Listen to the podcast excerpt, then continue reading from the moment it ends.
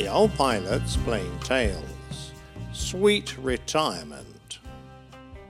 Built by Fairchild Republic and nicknamed the Warthog, or just Hog, but more formally known as the Thunderbolt two, it was named after the Republic P forty-seven Thunderbolt, a long-serving World War Two fighter bomber with a fine combat record.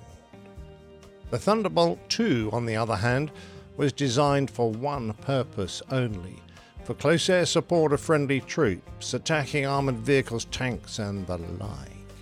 It was needed to replace the SPAD, the A one Skyraider, which had done such sterling service during the Vietnam War, but was considered well out of date.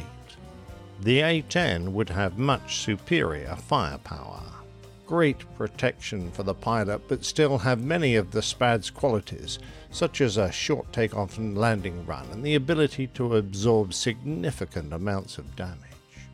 Its simple design would enable maintenance with minimal facilities. The proposal was for an aircraft that could help to counter the threat of Soviet armoured forces that might pour across the West German plains. To say that the Warthog was designed around its gun wouldn't be an exaggeration, and when Pierre Spray, a defence analyst and member of the Air Force's fighter mafia, was given the task of writing the specifications, he indicated that the ideal aircraft should have a long loiter time, low-speed manoeuvrability, extreme survivability, and a massive cannon. With this in mind, a separate proposal was put out for a new thirty millimeter cannon with both a high rate of fire and high muzzle velocity. General Electric and Philco Ford took up the challenge, and their work led to the awe-inspiring G A U eight. So substantial that it takes up sixteen percent of the A ten's unladen weight, it measures nearly nineteen and a half feet, almost six meters in length. Its seven thirty millimeter barrels, powered by two independent hydraulic systems, rotate so fast that the cannon usually delivers three thousand nine hundred rounds per minute and can do even more. A massive payload of shells that vary from armour-piercing incendiary projectiles, high explosive rounds and depleted uranium-penetrating cores. At this speed it takes eighteen seconds of continuous fire to empty the magazine. The shells are almost a foot, nearly thirty centimetres in length, and weigh over one and a half pounds, about zero point seven of a kilo each. Apart from having twice the range, half the time to target, and three times the mass of projectiles fired by the more common M sixty-one Vulcan cannon, this remarkable weapon is also extremely accurate. It has an eighty percent dispersion of only five mils, which at its design range of four thousand feet, that's twelve hundred metres, means that eighty percent of rounds will fall within a forty foot, a twelve metre circle. The weight and inertia of the ammunition is such that gravity drop is very small, only ten feet, that's three metres, over a flight of three quarters of a mile. Carrying such a mighty weapon does have some disadvantages. The volume of smoke from the gun is copious and contains no oxygen, so if it enters the engines, it can flame them out. As such, when the gun fires, the engine igniters also run. Because the mass of fired rounds has the potential to push the entire aircraft off course, the centre of the gun has been shifted slightly to the left. This ensures that the active barrel is exactly on the centerline of the fuselage when it fires. The A ten was first used in combat during the Gulf War in nineteen ninety-one and proved to be very effective, destroying more than nine hundred Iraqi tanks, two thousand other military vehicles and twelve hundred artillery pieces. It even shot down two Iraqi helicopters. It was on an anti-tank mission that we join Rob Sweet in his much-beloved Hog. The war had been going on for a month, and Rob's mission was to hunt down Republican Guard tanks about eighty miles north of the Q eighty border. It was his thirtieth mission of the war, and he was being led by Captain Stephen Phillis, both of them from the three hundred fifty-third Tactical Fighter Squadron. They were both a little tense, as they would be operating a long way from help should things go wrong. As they arrived in the target area, both aircraft came under heavy enemy fire, so Sweet and Phillis followed their standing orders and turned around to exit this hot spot. As they navigated clear, their eyes caught something new, a row of Republican Guard tanks that looked as if they had not yet been hit, a surprise to both Sweet and Phillis, because the United States had been relentlessly bombing the Iraqis for thirty straight days. Unable to pass up this opportunity, they attacked. Up to that point, Sweet said, although a number of aircraft had been hit and damaged, they had only lost one A ten, so there was generally a feeling of invulnerability amongst the pilots. Having dropped his cluster bombs, Sweet was pulling away from the target at thirteen thousand feet when he heard a loud bang. His aircraft shuddered and quickly went out of control. He'd been hit by an Iraqi S A thirteen ground-aware missile. Looking back, he could see that he was on fire, so he made a bit of a panicky call to his flight lead. "Hey, I'm hit. Out of control. Can't get it under control." And he swore. As he looked down, he saw the ground rushing up, so at six thousand feet he ejected, coming down right on top of the headquarters of the Medina Republican Guards and about twenty yards from a T seventy-two tank. After hearing stories of captured troops being boiled in oil, guys talked about riding their aircraft in rather than being captured, Sweet said. Memories of what Vietnam P O Ws went through his head, but he realised that if you ride it in, you know you're going to die. If you punch out, at least you have a shot at surviving. He felt defeated as he pulled the ejector seat handle, having survived to his thirtieth mission. In his chute, he drifted right into the area he had been attacking, landing amongst a bunch of enemy troops who climbed out of holes and ran up to him. He didn't even have time to stand up after his parachute landing before they were on him. These guys had been bombed for days on end, so this was their chance for some payback, and they wailed on him hard. He was being kicked and taking rifle butts to the head, but luckily some officers came up and shooed away the Iraqi troops. He was dragged into a vehicle and taken to an underground bunker for an initial interrogation. Sweet was taken into a room of high-ranking Iraqi officers.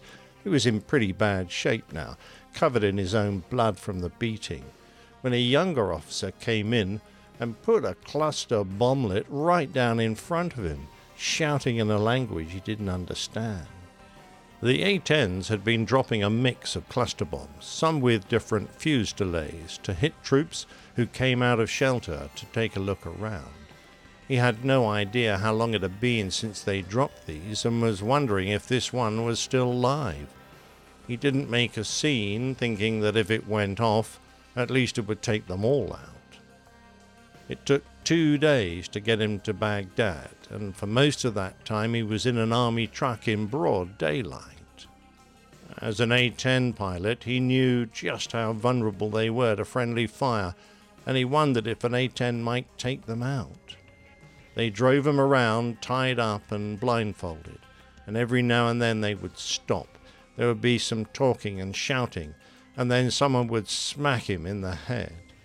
He ended up at a prison they called the Baghdad Biltmore, where he left the care of the army and was handed over to what was probably the Mukhabarat, the General Directorate of Intelligence. In their hands, his treatment went downhill fast. A lot of interrogations, beatings, threats with guns to the head and the like. He wasn't asked for a lot of technical information. Some tactical questions, like when the ground war was going to start, Mainly, they wanted to know what religion he was, how many Israeli pilots they had in the Air Force, political questions like his opinion of Saddam Hussein, and theological questions. A shelter full of civilians had recently been bombed, and they brought in a man whose wife and kids had died, and said that he was going to kill him now. They wanted to know which pilot had done the bombing. Of course, Sweet had no idea, but this one event caused him no end of beatings and directed much anger towards him. Again and again they put a gun to his head, and as he tried to shy away they pulled the trigger. There would be a loud click as the hammer fell onto an empty breech. Eventually, Sweet realized that they probably weren't going to kill him. They were bluffing about that, something he put down to his relative junior rank of lieutenant. It also became apparent that even though they were frequently roughing him up, they were going to keep him alive. Food was worse now, only once a day, basically a starvation diet with very little water, which was even worse than the hunger. They continued to beat him and then question him, but as often as not he fell back on his junior rank and claimed ignorance. This wasn't too hard, as he was the only lieutenant they had captured, and most of the pilots they held were captains or above. He revealed that he was an A ten pilot, but since it landed right next to his wreckage, that was pretty obvious. He didn't know when the ground war was going to start. He said that that decision was going to be up to the president, but they got very angry and didn't believe him. They claimed to have shot President Bush and wounded the First Lady, but Sweet wasn't taken in by their lies. He replied by saying that was very sad, but now Dan Quayle would be in charge, and he was likely to use nuclear weapons. He could never be openly rude because they would beat the hell out of him, but he did what he could to keep his spirits up. They liked to hit his head with a cupped hand until eventually they burst his eardrum. When he blew his nose later, he found that snot and mucus was coming out of the damaged ear. During one interrogation, he had surgical tape put over his eyes and handcuffed very tight while they beat his legs with a rubber pipe. They stayed away from his face after the first few videos that they took of people like the R A F Tornado crew, John Peters and John Nichol, backfired. Their obvious injuries had created such an uproar around the world, highlighting the awful treatment that downed airmen were being subjected to, that they shied away from it. Being held alone in a dark room for so long led to some strange hallucinations, particularly when Sweet thought his own cat had walked into his cell, and it took mental discipline to stay away from such things.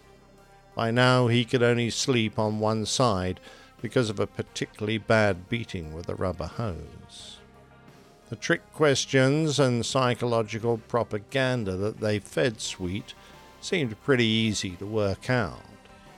Then the Biltmore was bombed, so they were moved to the Ba'athist Party headquarters, which was another strategic target, and he was in there when that was bombed as well. It was a horrifying experience. They were on the third floor, and bombs were coming in through the roof and blowing up in the basement. He was in a tiny, solid cell with a small slit window at the top.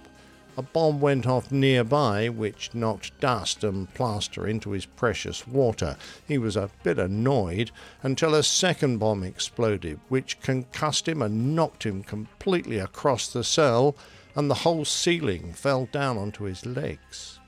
Inexplicably, he was left almost uninjured, and he managed to crawl into the corner of his cell to shelter under his thin blanket.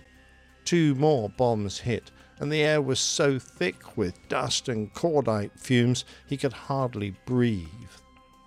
Everyone was yelling to each other through their damaged doors and walls. Somebody was asking who was bombing them, and a British voice dryly replied, "It's the bloody Americans, so I'm sitting here with my bowl on my head." They were taken to another prison, a civilian place, and locked in, all the Americans together. This was when Sweet found out that his flight lead had also been shot down and killed. It was a real low point for him, knowing that his friend had died. This place was where everyone got ill from the food and water. They were only there four days until they heard small arms shooting outside, which was apparently because the war was over and they thought they'd won. Sweet got an R A F roommate with a broken leg, but now the attitude of their captors was starting to change, and they began to try to make the prisoners look smarter, shaving them and giving them access to a medic. Then, remarkably, they moved them into a four-star hotel. There was no power, but they were in their own rooms, and a lady from the International Red Cross was there to advise them that they were going to be repatriated. Sweet had been living on pure adrenaline for twenty days, and now he was eating chocolate and in a hot bath. When he tried to get out of the black water, what he had been through suddenly hit him, and he couldn't even stand. He crawled out on his hands and knees. The very next day they flew them out. Sweet ended up in a hospital ship, where the first thing he did was phone home, and he got an answering machine. They were actually there, but were screening their calls, and at last he was able to give his loving family the news that he was alive. It came as an enormous relief, as the whole time he had been posted as missing in action, so his family had no idea if he was dead or alive. Of the six A tens shot down during the war, two were on Sweet's mission. As he said, it was a trying experience, but you're pretty much along for the ride. When he returned to his unit, he discovered that Captain Phillis, in an attempt to take attention away from Sweet, had been trying to draw away enemy fire when he was shot down. Phillis was killed in action and was posthumously awarded the Silver Star. Over the years, Sweet admits to suffering some problems like survivor's guilt, something that took him a long time to overcome. Lieutenant Colonel Rob Sweet, after a thirty-three-year career flying the Warthog, completed his final flight only a few days ago on the fifth of June twenty twenty-one at Moody Air Force Base, Georgia. As he climbed out of the aircraft, he was met with a shower of champagne. "I don't regret going over there, fighting and getting shot down," Sweet said. "That's what I took an oath to do." The Air Force Chief of Staff, General Charles Brown, said, "With your retirement, it will be the first time in the history of our Air Force that we will not have a former P O W serving. Thank you for all that you've done."